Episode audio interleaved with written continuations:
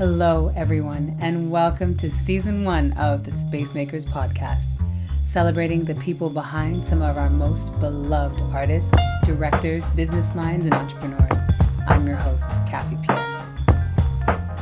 Thank you so much for doing this. Like you don't have to thank me; it's an inside job. No, man, it's it's it's really fantastic because I, you know, you have your dream list list of people that you want to interview, and you were on it, and I was like, you might be busy. I don't. Who First of all, literally, there's a the book that you gave Sammy. I I uh, I like myself is a classic in our family. And every time we read it, you sign it, which people need to sign the books they give to people because otherwise you don't know where they came, especially for kids. Because yeah. then you can tell a story about the person who signed it, and your kid forms a relationship with that person, even though they don't remember them. So you signed it. So we talk about you whenever we read that book. It has lasted three generations of Bell daughters now. So you know, it's also as we good friends with with Melissa. So this is I'm happy to do this.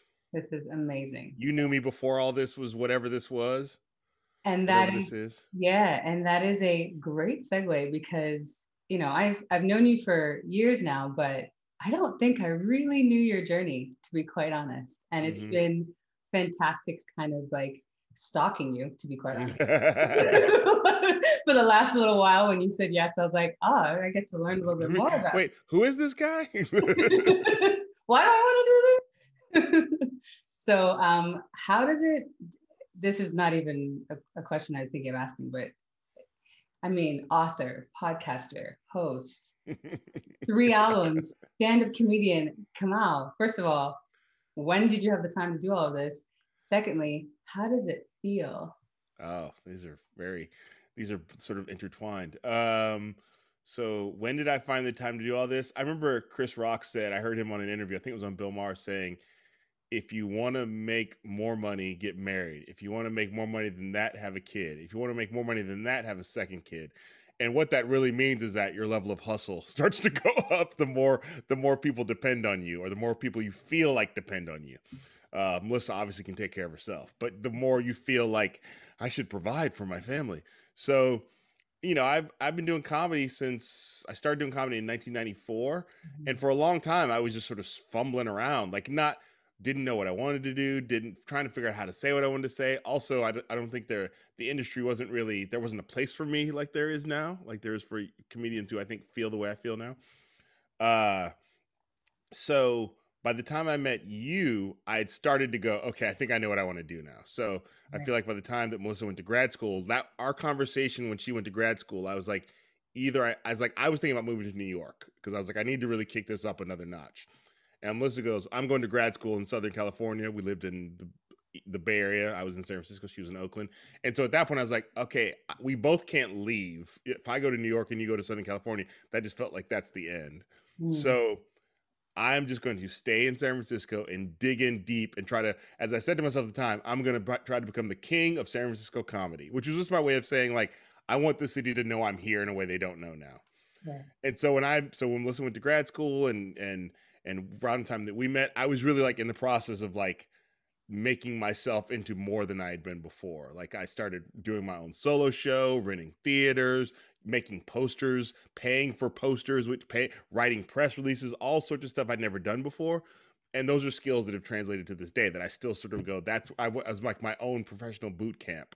Uh yeah. So and then you know, me and Melissa got married in 2009. We have Sammy in 2011 and 2011 is when I first got my first TV show. Because again, I think I was just like, I got to make stuff happen. Yeah. like I got to like, and so, and not that I did it. You know, a lot of people helped. A lot of people helped, and I had luck. Uh, but as as I always learned, luck is the residue of design. So, um, yeah. So then it just became about like, you know, as me and my friend Jason would say, my best friend since high school, strike while the iron is lukewarm. So when there are things like when you success breeds more success, and so I, I'm always like sort of a little bit panicked that this is all going to go away. So I'm always trying to like take on new things that I think are worth my time that I also feel like can also help me provide for my family. So it's a lot. Okay. So in that strive, like struggle and strife and trying to provide, when you did your first album, which is, I think, I don't know if people do that as much anymore. I mean, I know I have old albums from comedians that my parents loved back in the mm-hmm. day. Mm-hmm when you did your first album and that and hit that milestone, who helped you with that? Who was the who was the person, or did you just do it on your own and like figure? No, no. First of all, nothing. I just want to be very clear. Nothing happens on anybody's own. like you know, like, Hence like podcast. Like, yeah. So there's no, there's no, there's no as much as I can talk about the work that I did, but like there's there's any number of people that I can point to. Like with my one man show, my friend Bruce Packman, who worked it was an independent theater producer, like set that up for me. Like he really like had already had the relationships, and I learned from him how to do some write press releases, title, make titles, posters. So yeah. So but with the album, I mean that album came out of like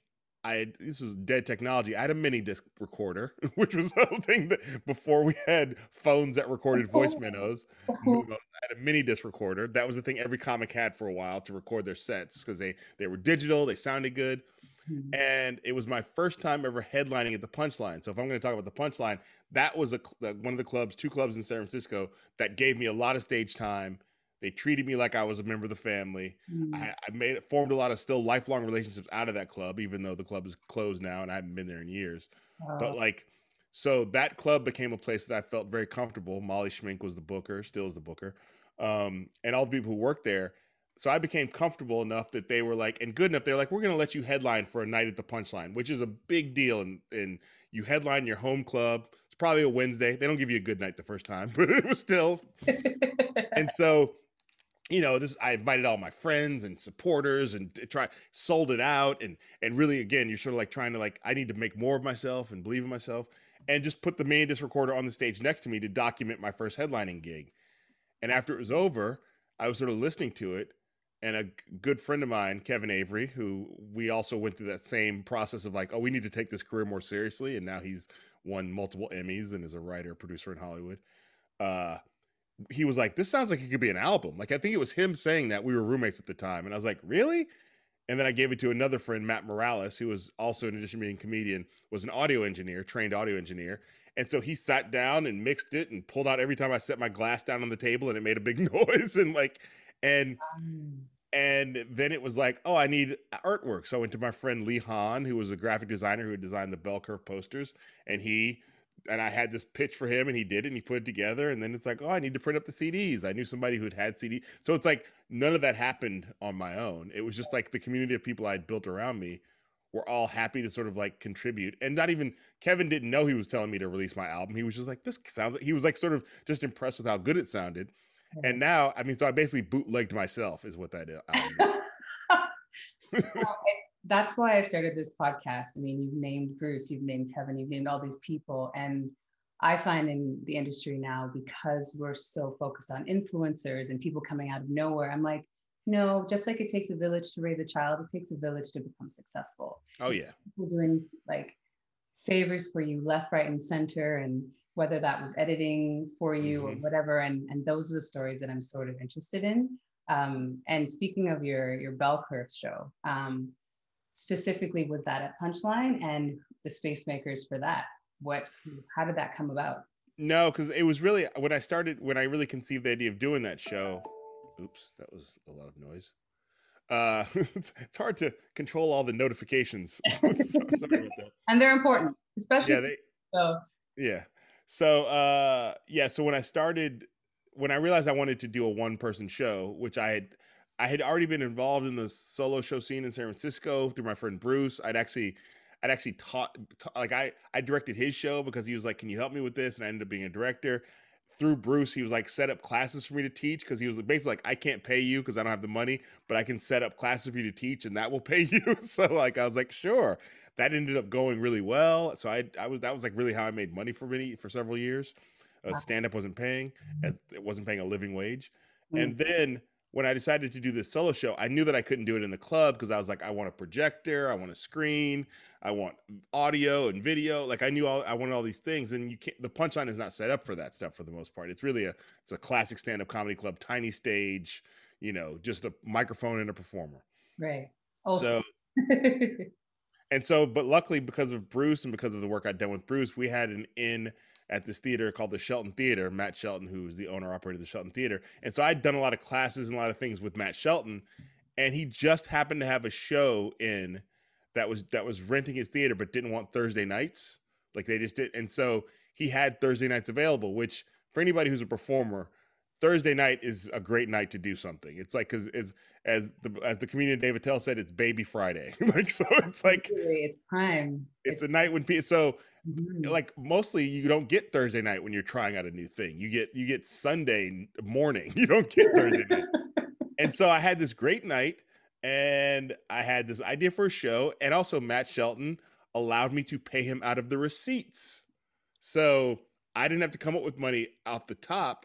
I could pay him once I made my money, which to me made me feel better about it. Because what if I don't make any like I don't so I don't have to come with money up front. So mm-hmm. maybe I don't make any money, but I don't have to pay that money until later. like I don't have to figure it out until later. need the capital to start.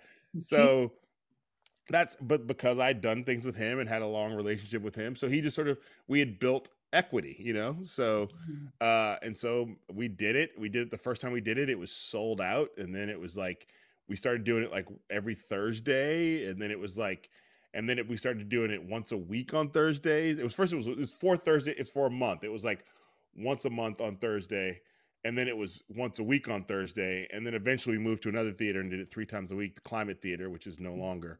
Uh, and that's where I sort of like picked up the like started doing three times a week, and that's when it sort of like I started taking it to LA and all sorts of other things. But yeah, it really started from like I knew Bruce. Bruce was a friend of mine. Matt Shelton had a theater. He he had a good night open. You know, without that, the show doesn't exist in the same way. So Matt and Bruce are your space makers. Yeah, yeah. I mean, yeah. I mean, it's funny among, among, many others, but they were they were. Yeah, like Bruce really. I think if we're gonna, Bruce really has was a consistent force Matt's a great dude who owned a theater who I had a good relationship with, you know, like so I think it's like everybody doesn't have to be your best friend. like, you know, like it's oh, like like Bruce was like we were like in the we were in it together in the I would do stuff for him, he would do stuff for me, we would work on other people's thing. It was like we sort of had a little crew for a while. And then Matt, we because we were doing all this good stuff for Matt, and I don't I'm not taking anything away from Matt. I just want to be clear that Matt was like a, the, a, a, a good theater owner, a nice business owner, which you don't always have in performance. But the people who own the spot are also nice people. Yeah, absolutely. He still opens the door like that. Yeah, yeah, yeah. Without yeah. that, we're just talking. We're just yammering. Right. Um. So was full. Am I getting this right? Face full for floor.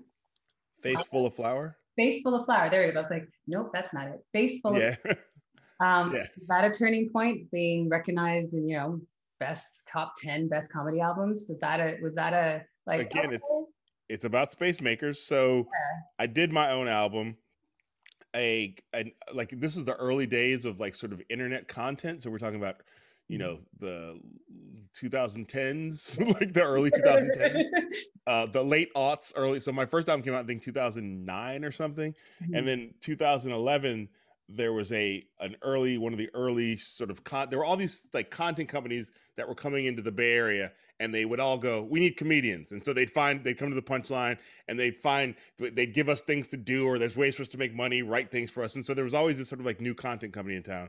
And this was rooftop. They came to town but they actually made a big splash and actually made some good content and got a lot of comedians jobs.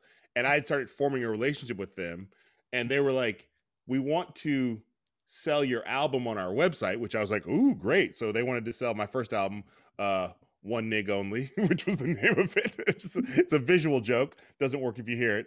Uh, one night only. And uh, and so they went, they were like, we want to sell your album on our website. And I was like, that's great. But it was like two years old. I was like, but I'd I really would rather do a new album if we're gonna start selling if you if you think this is gonna sell and they were like okay so then i they paid for the recording of that album and the distributing of that album and that allowed me to record face full of flour which in a more professional way with like you know with an actual not just a mini disc recorder but they had microphones hang, hung throughout the room and you moved up i moved up i moved right. up All right. and you know also got to like a friend of mine who took the cover art for that who was a, a, a photographer i met named elizabeth allen at the time who I met on MySpace, which was back in the day. Yeah, yeah, the MySpace era.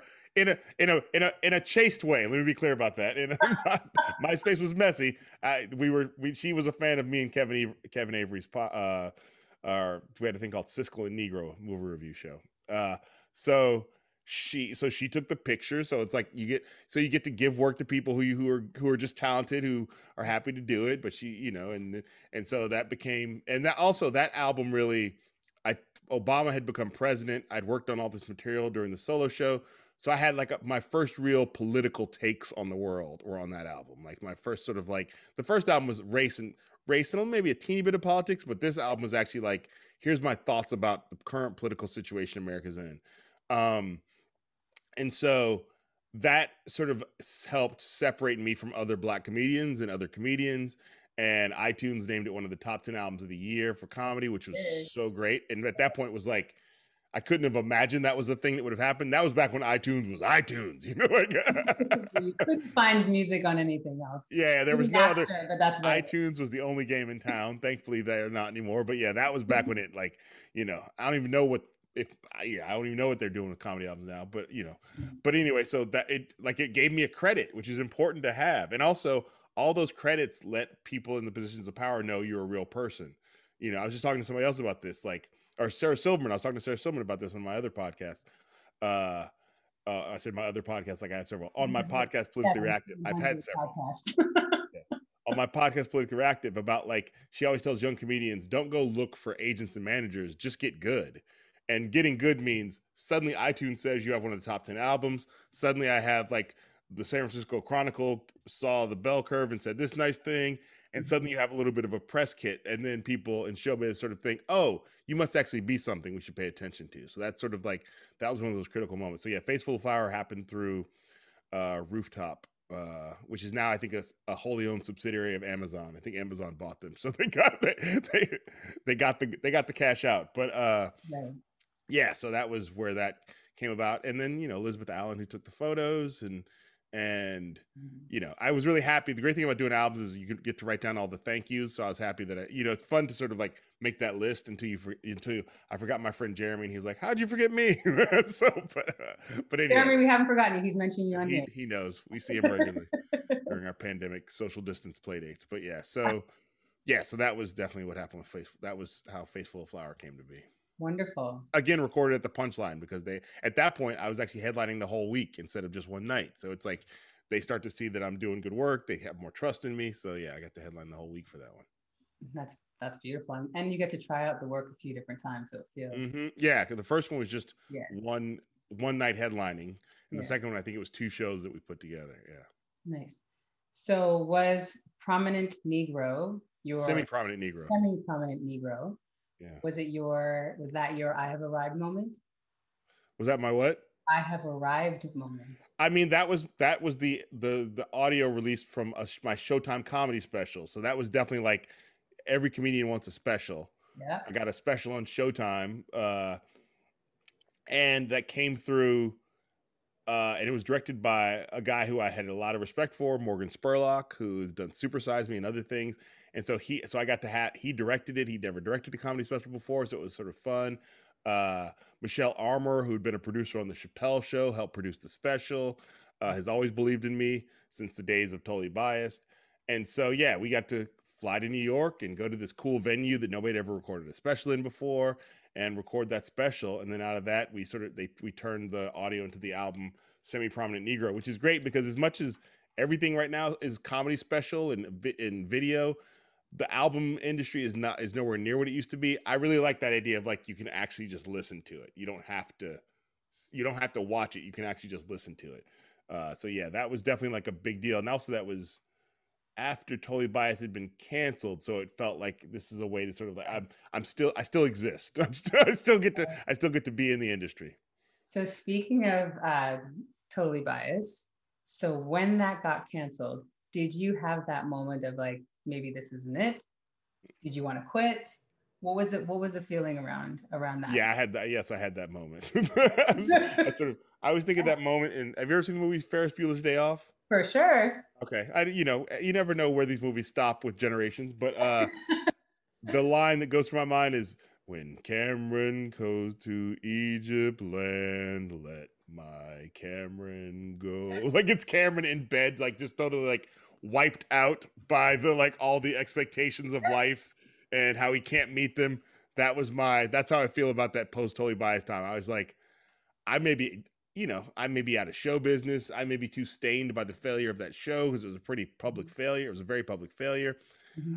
I know black folks get their TV shows canceled and they're never heard from again. You know, like it's just like it's just so I thought this could be it. And you know, I think I think again at the time, Melissa certainly was there for me. Sammy, my daughter was there, and so mm-hmm. it that's the time when it's helpful to have a family to sort of to look at you and realize you're not just what your career is. But you know, we were living in New York in an apartment that was that the rent was for a guy who had a TV show, not for a guy who was unemployed. So we had to figure out what to do next. And then Melissa got pregnant with Juno, and it just became like very clear to us we had to move back to the Bay Area where we had a support system and a network and friendly faces. So talk about totally biased. How who was instrumental in in your totally biased failing forward moment? Because I mean, I wouldn't have totally biased without Chris Rock. Chris Rock saw me do the bell curve in New York. Uh, I didn't know him. I knew people who knew him because the comedy industry is small but he came, he snuck into the back. I didn't know he was there, and then afterwards he came backstage. And uh, you know, Chris Rock is one of my favorites of all time. So, you know, even though I knew famous comedians, I was starstruck by Chris Rock, and every every comedian is starstruck by Chris Rock just because he's just he's an icon of that stature in our industry and in the comedy world. And he came back and was like, "Oh, it was funny. Yeah, it's good. It's good. You know, like uh, I like. I think eight people are funny. You're one of the eight. All right, man. See you later." But then he called me and over time helped me get this uh, show on FX uh, called Totally Biased, which now sounds very regular, but at the time it was like a Daily Show style uh mm-hmm. attack on the news show hosted by a black guy which now that was before the daily show was hosted by a black guy and before samantha bee and before john oliver and hasan minhaj and sort of like that sort of the idea that there can be more than one person doing that show mm-hmm. was not the case when i did it so the thing about totally biased it was hard I always say it was like that the, that show ended like the end of a Vietnam War movie where everybody who survived just sort of went their own separate directions and like didn't talk anymore. Like it was because oh. I had a lot of friends who I hired on the show, and it's great to work with your friends, but it's not great to be your friend's boss.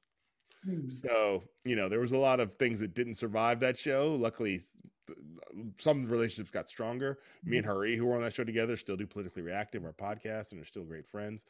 Um, and yeah, but it was like you know, so I tried to like bring my NBA posse with me. I tried to sort of Allen Iverson with it, bring all the, or, or LeBron James it, bring the whole crew, mm-hmm. and. I should have. LeBron James did a better job than I did. so like so, which, uh, so yeah, it was just sort of like it was a lot. It was it was on for about a year. It started out being once a week, which was sort of like getting our sea legs. Then they made it every, four days a week, which was just too much, too fast. Mm-hmm. I had never been on TV regularly, and I just didn't have the the you know it's like it's like you can be a great natural basketball player, but you need to train to go to the Olympics. You know, like you can so. And I think it was like that. Like I maybe I had some natural skills that were good there, but I needed some training to get there that I didn't. Clearly, you did because you're now a five-time Emmy Award winner. Yeah, yeah, yeah. no, that so, I've now so had a lot more had, reps. It was there. It was. Yeah, it was. Yeah, uh, clearly I had skills. I'm not trying to say that, but it definitely was like like when I look at the shows that like when you look at Samantha Bee, uh, John Oliver, Hasan Minhaj, all three of them went to Daily Show University. And so they got some real reps in how to do that before they went off and did their own thing. And I, I like I felt like if I had just been able to be an intern at the Daily Show for a summer, I would have picked up something. You know what I mean? So right.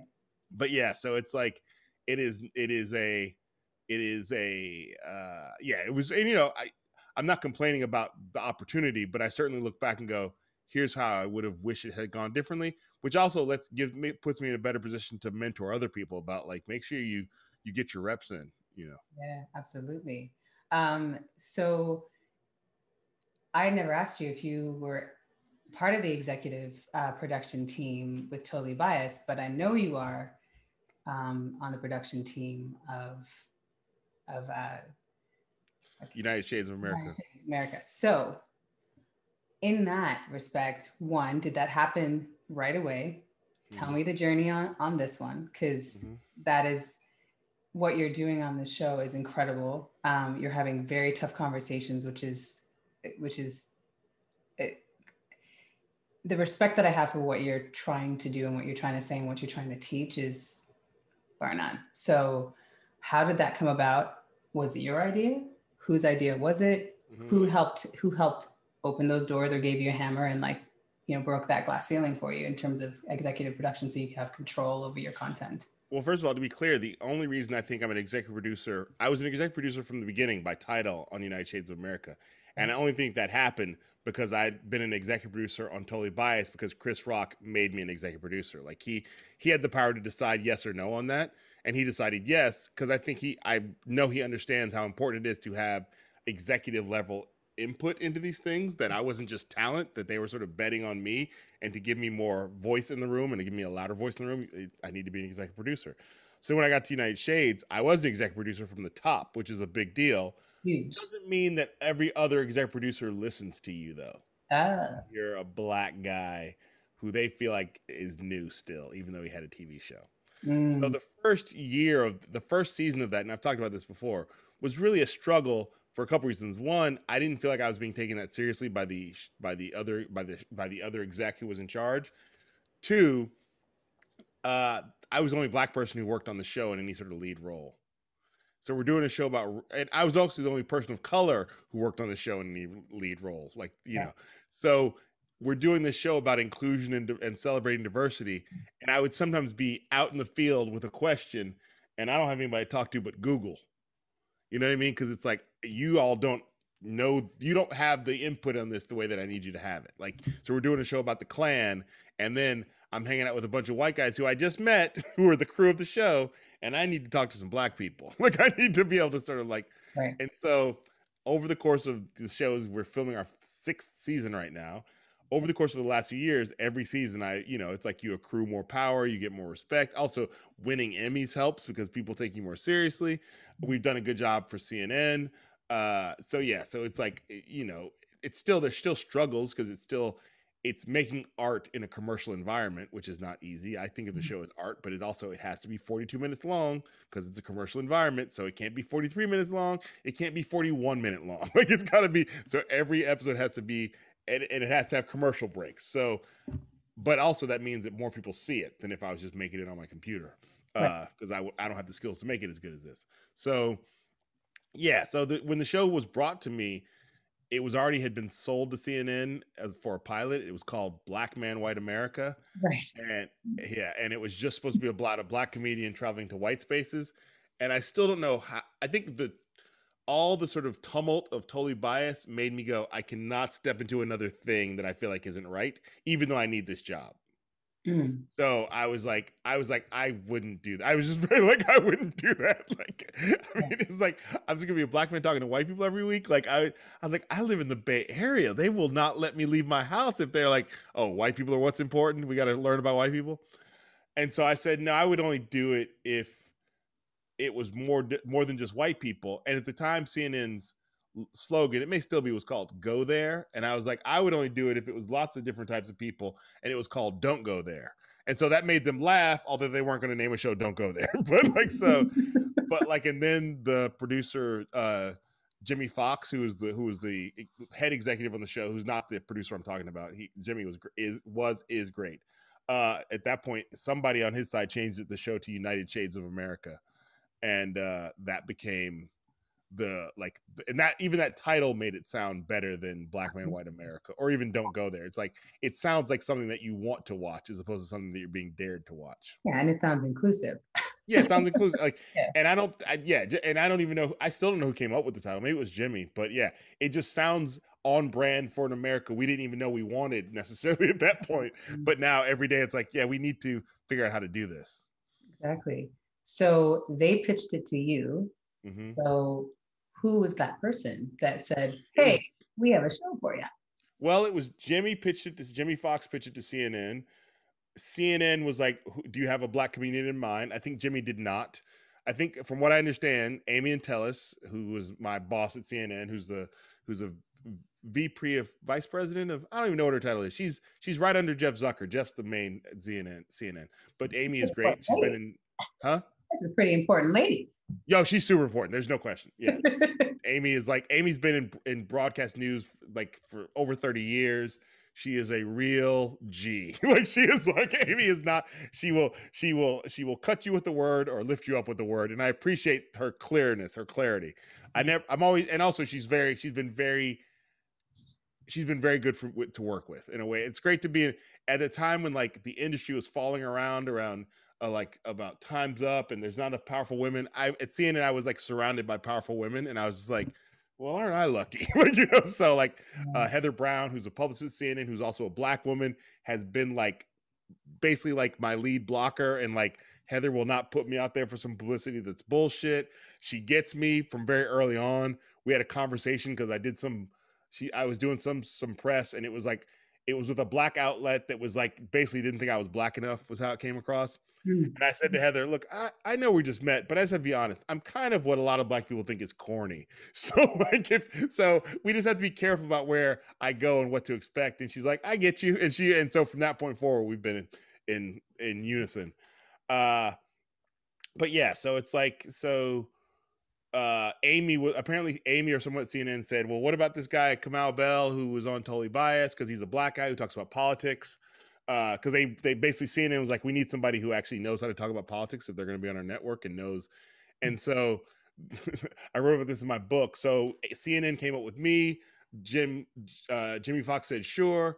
Then I had a meeting at CNN when they were still th- they were still thinking about it, where I actually met with Jeff Zucker, who Jeff Zucker is a legendary show business figure he is uh there's two books about the late night comedy wars where like basically the whole Conan O'Brien, Jay Leno thing. Jeff was the exec who was like moving Conan here and Jay Leno here, and so he is he's well known. But now he, huh? What did you say? Puppet master. Yeah, master. yeah, yeah, he's the puppet master. Jeff is definitely a puppet master. And so I had a meeting with him, and the, in the meeting, he's like, "So you know, you pay attention to current events and politics?" And I go, "Yeah." And he goes, "Okay." And he goes, "Here's a test and he started quizzing me on current events. Which is just you got it right. I, well, the funny, I mean, the funny thing was, it was like it was basically, I mean, just like you know, I have the C, I think I already had the CNN app on my phone because it was just a news app or something, but it was all things that like were on the CNN app. And I was like, yeah, I just read those like 10 minutes ago. like, so it's just like, you know, it was all the current events of the day. And also some things that are so big at the time, like like if you lived in New York, you could not know about the the uh, Bridgegate and Christie, like things that were just like, well, of course, you know. Right. Uh, but yeah, I passed the news quiz, and, uh, and yeah, and I mean, it's you know, I'm laughing, but like I think if I hadn't passed it, Jeff would have thought differently about me. So you know, so sometimes you got to pass the test, even if it feels funny. Uh, but yeah, so Jeff, Amy, but Amy Entelis has been with me. A woman named Lizzie Fox, who is now at HBO Max, but like really was the person I could call at any point and really confided in from early on about how I wasn't happy with the direction of the show. And and Lizzie was in it was in was like uh was the word I'm looking for, not inspirational. Uh she was key. I'll just say that. Lizzie was key to the show moving from one production company to 0.0, which is where the show's at now, which mm-hmm. is the production company that made all of Anthony Bourdain's shows. So and last season was, was instrumental and a huge influence. Yeah, she was instrumental. I talked to her. She was talking to them. Bourdain had passed away. So there was this sort of like they were looking for a new project. I was like, I'm not happy with this production company. She it was very clear to everyone how much love I had for Bourdain. So she's the one who sort of connected those pieces. And so yeah, so I got a shout out to Lizzie Fox who she mm. she got promoted, which makes me a- angry to this day because she was so good. she was so good. She was too good. Right. So I have uh, some fun, crazy questions for you. They're less well, they're still career oriented, but so one is, um, what was your best bad decision? Best bad decision. Mm-hmm. wow, so many bad decisions around my career. Around your career, yeah. Keep keep it in in that vein. I think not moving to LA or New York was clearly a bad like you it wouldn't have made sense at the time. Like there was no industry in San Francisco. How are you going to make it out of how are you going to make it out of San Francisco? Mm-hmm. And I was just like I just don't want to I was like I felt like I need to stay here. And at the time, you nobody would have said that I was making a good decision. Because there was no such thing as becoming known in San Francisco at that point. There's or no point to it. Why would you become known here? Right so that was a great I, like that was a decision i feel like feels very kamau like i only i would make that decision like fame and fortune are over there i'm gonna stay here. And so like i think that that was a that not moving when melissa got to grad school because it was scary i'm not saying it wasn't scary but it was a great bad decision. Okay um, what's your significant fork in the road? Significant fork in the road after totally bias getting canceled and going, well, now that I'm in New York, I should stay in New York because this is where fame and fortune is. Mm-hmm. Or we can go back to the Bay Area. So me and Melissa had to talk about that a lot because I was like, if I go back to the Bay Area, I could just fall off the face of the earth again in show business because there's there's no I can't get bigger in San Francisco again. I can't make a living as a comedian in San Francisco. Uh, I'm gonna have to be traveling a lot. So if we whatever we do to go back, I'm gonna be on the road a lot because because that's where the all the opportunity and the money is. So that was a real big like it felt that felt like it was probably a bad decision but we didn't have a choice. It felt like we needed to be with our friends and family and be in a familiar place after the two years of new york with totally biased. So that felt like this could be a real bad decision. Like this could be i could be basically admitting defeat right here. Okay.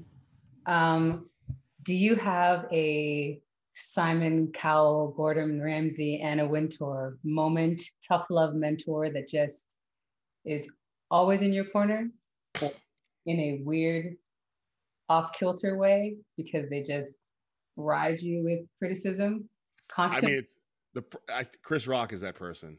Like, I don't talk to him that often because we sort of we only formed a professional relationship. I mean, he's definitely somebody I can reach out to, and I was lucky enough to he agreed to let me direct a documentary about his big comedy special, Bring the Pain. That that uh, one of my proud career achievements.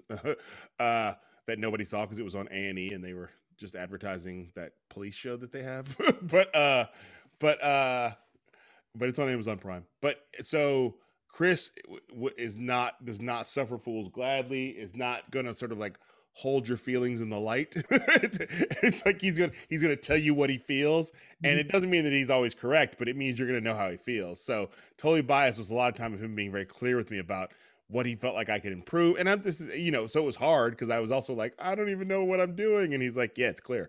Uh, but he also like, if he doesn't open that door, I don't think I, I don't, my career, he's always very clear about like, you would have made it somehow because you have talent. But I just know that there's like, I don't, I wouldn't be where I'm at now and I would be somewhere else. Maybe I'd be fine. But like, he opened that door. So I always have to sort of like remember it, it you know once you get through that door it's not always fun. You want to sort of celebrate getting through the door but then the work begins. So yeah chris is somebody who if i call him right now he will answer. He'll ask me what i'm doing and he'll tell me what he thinks about it. Like yeah so which is, you need those. great to have. You need yeah. those. You need yeah, yeah yeah yeah. Definitely. Is there anybody that taught you about betrayal in the industry? Betrayal in the industry. I, I, I am I'm I there's like sometimes you feel like I'm in rarefied air to be able to regularly be in the room when Dave Chappelle came back from South Africa and hear him talk about what he had gone through with Comedy Central. Like people are talking about that thing he just said recently about Comedy Central. I used to go hang out at those shows because he would he loves the Punchline Comedy Club, so he would come there and do like two weeks in a row of shows, three weeks in a row of shows. And because I was at that point in at the punchline, I could just go. Like I could, I, sometimes I was opening for him, but if I wasn't, they would just, I would just walk through. They'd be like, "No comedians can come in for this show; it's too packed." Hey, come out, go on in. No comedians can come in. Like so, like I had like earned my my spot. Uh, so to be in the room and hear him talk about how he felt like the industry, Comedy Central had done him wrong, uh, how he thought the industry was hard was hard on black folks, how he thought how he sort of built this web of like look at what they did to Mariah Carey, Martin Lawrence, like to be in the room as he's thinking about that was really like you know, I'll never forget it. And it was some of the best stand up I'd ever seen. And so like yeah, like that was that was rarefied air. That's like people who like I saw Jimi Hendrix when he first got to England. You know what I mean? It's just like some like some really like nobody's ever I think he recorded all those things. I don't know if he'll ever use them, but also the context will be different because to be to know that every comedy fan in the country wanted to know what Dave Chappelle thought, and I was in that room regularly. Was definitely, and to hear him talk about the industry was really, I'll never forget that. You don't have to name names, but have you ever been betrayed this far? Oh yeah, I mean, yeah. You uh, showbiz is, I was. It's founded by reprobates, pirates, and criminals. Like it's just not. But we love it, people. But we love it. yeah, we like. No, we love it, but it's just like it, eh. it's why there's all that scandal in show business because it's founded by scandalous people and it's founded by dreamers who want to live a life unlike regular folks. So they just sort of like that means that there's a lot of shit that goes down that is like this this wouldn't pass HR at a at a at a at any other company. So it's like I'm yeah, this this business is like filled with like you have to sort of you have to sort of as they say like as there there was that the my mom had the sign in our house when I was a kid. She still has it in her house in her apartment, but it was like about slave catchers in Boston. Like, like free black folks, black folks would escape slavery and go to Boston. You can't get. There's not much more north in America than Boston, so you're out of the South and yet slave catchers would go to Boston and look for black fo- look for freed escaped slaves or black folks who just look like they should be a slave.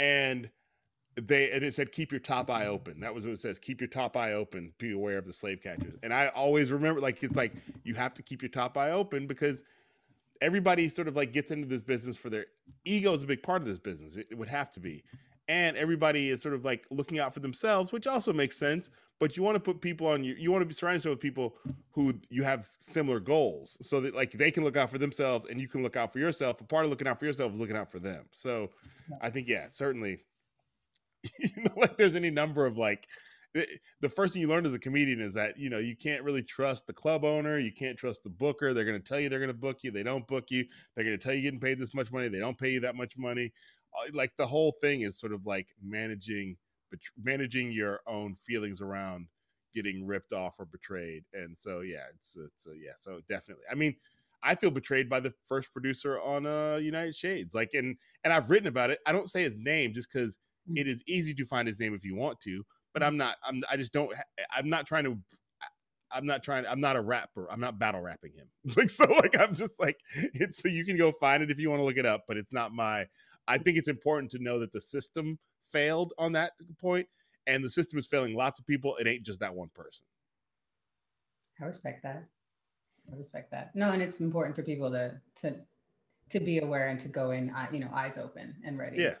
To confront whatever. As they say, it's called show business, not show fun. like it's, uh, right? So Absolutely. it is not. Yeah, you have to sort of like the you you go in for the fun, but if you're going to stay in it, you have to really know the business. Hundred percent. 100%. So um, this may seem like a weird question. Do you, what's your totem? So it's a symbol. It's, it's a, it's part of the Native American culture, which I'm mm-hmm. sure you're aware of. And it's, it's a spirit being, it's a sacred symbol, uh, something that represents your tribe or your ancestry. Do you have one? And if you do, what is it? Uh, let's see. I, I will say this. I don't know if it's my totem, but it's been with me. This this this being has been with me my whole life. Not this particular version of it. It's actually sitting right here. Okay. Uh, so, but so in some sense, I feel like, and also it's Juno, who the middle kid, the, the six year old, identifies this with me. So this is the Hulk. Uh, the Hulk comes often comes with me on the road because Juno wants me to take him with me because she said, "This is your Hulk." As a kid, I used to watch the Hulk TV show and like pl- pretend to be the Hulk. And so it's sort of funny to me. Like I think it's actually maybe even more important to Juno than it is to me. But as I sit here, it's sitting here on my desk. I think I don't know if I put it here, Juno put it here, but like this is the first, like so sort of the the thing about the Hulk that I've always connected to is there's the sort of the dual nature of the person who is trying to control themselves and be a good person and gets pushed too hard and then has to hulk out and like if you wouldn't respect me then i'm going to make you respect me this is what the so and every black person uh, Latinx person, indigenous person, uh, Asian person, Asian diaspora person, Pacific Islander knows that feeling of like, I tried to be reasonable with you fools. so now, and you didn't respect it. So I'm going to have to Hulk out. So, yes, I would say that like the Hulk has followed me throughout my life. Uh, the Hulk is your totem. Absolutely. Um, and just one more, more, uh, uh, personal question who are you making space for now? Uh, I mean, this is 2020 has been a lot, as we all say. This this pandemic is not, and the and 2020 is going to have a sequel in 2021. It ain't like 2021 is a reset button. So, you know, uh, I, I I'm trying to make as much. I, I'm trying not to drive myself crazy, uh, and that's I'm not doing a great job of it. But like before we recorded this, like I was recording another, I was recording my podcast, Politically Reactive and Sammy, who you know, was at the door knocking on the door and singing the song from Frozen. Uh, Do you want to build a snowman? which which is literally a song about a sister who can't connect to her family member because that family member is locked in a room. As her I'm locked in a room working while she wants to connect with me. So in the middle of the podcast, I said, "Hold on a second. I just went out there just to just to be like, I hear you. I'm I'm right. I'll be out in a little bit. Uh, you know, so I don't want her just to be. She she sang like I think she sang the song through twice. So I think it's important to, even in the midst of all this pressure to get work done, to make sure that there's like that I'm doing that. It's, it's I have to remind myself to do things for, to be available to my family, even if it's interrupting in my important work. You know, absolutely, absolutely, making space for them. That's, yeah, I love it. So where can people connect with you? Because you have a thousand. What's the best handle? What's the best place to connect with W? If you I'd say Twitter. If you really, I'll probably read it. If you if you say something on Twitter, if it passes the quality control filter, whatever that is on Twitter, so that means if you come through with a lot of MFers and N bombs, then I may not get to me. But uh, if you just want to send me messages, I, I I pay attention. I like the things that I read. So if I liked it, that means I read it. Uh, it doesn't necessarily mean I liked it. It just means I got it. I see it. But uh, yeah, I'd say at W Kamau Bell on Twitter, and I I go through periods on Instagram where I'm active, so I will engage with people on those platforms. I I there's a MySpace, fa- uh, not MySpace. There's a there's a there was fa- there was a MySpace. I'm not. There's a Facebook fan page that I'm involved with, but I am not on Facebook anymore because I don't enjoy Russians and misinformation and Mark Zuckerberg. But uh, but uh, I know he owns Instagram, but it's different somehow. But yeah, so it's like I would say uh at W Kamau Bell on Twitter and Instagram are the two best places. Okay, your two your two fades. I, I respect that. I respect that, sir. Thank you so much for your time. Thank you for having me. I appreciate it. Um, this is uh, more than I could ever ask for. So uh, no, it's I'm happy to do it. It's like you said, it's an inside job. we, we, we, go back. So and you know, I'm hoping that it, it inspires people because I truly believe it takes a village, and and you've had a lot of people in your corner and a lot of, mm-hmm. and it's taken you as like Billy Porter says, like 30 years to to get to this place, like where yes. he was at. It, it it doesn't happen overnight, and I think a lot of people feel like it should. Mm-hmm. important for people. And you know, it's the what is it? it? Getting to the top is one thing, staying there is another. Like that's when the real hard work begins. Not that this is even the top, but just that once you get your spot, other people want your spot. like so, you gotta like you know, and you got to keep reinventing your spot and making yourself more relevant in that spot. Well, author, host, podcaster. Uh, I mean, the list goes on. You definitely you have a few spots on top there, sir, and it's, it's incredible. Well, thank you very much. Thanks. Good to, good to see you. Good to see you. thank you so much for tuning in to Space Makers, and thank you to my guest, W. Kamau Bell. And remember, there is no such thing as self made. No matter the story, there is always that one integral character who leverage their success, luck, confidence, positivity to create opportunities for folks coming up in their shadow. We call these special souls the Space Makers. I'm your host,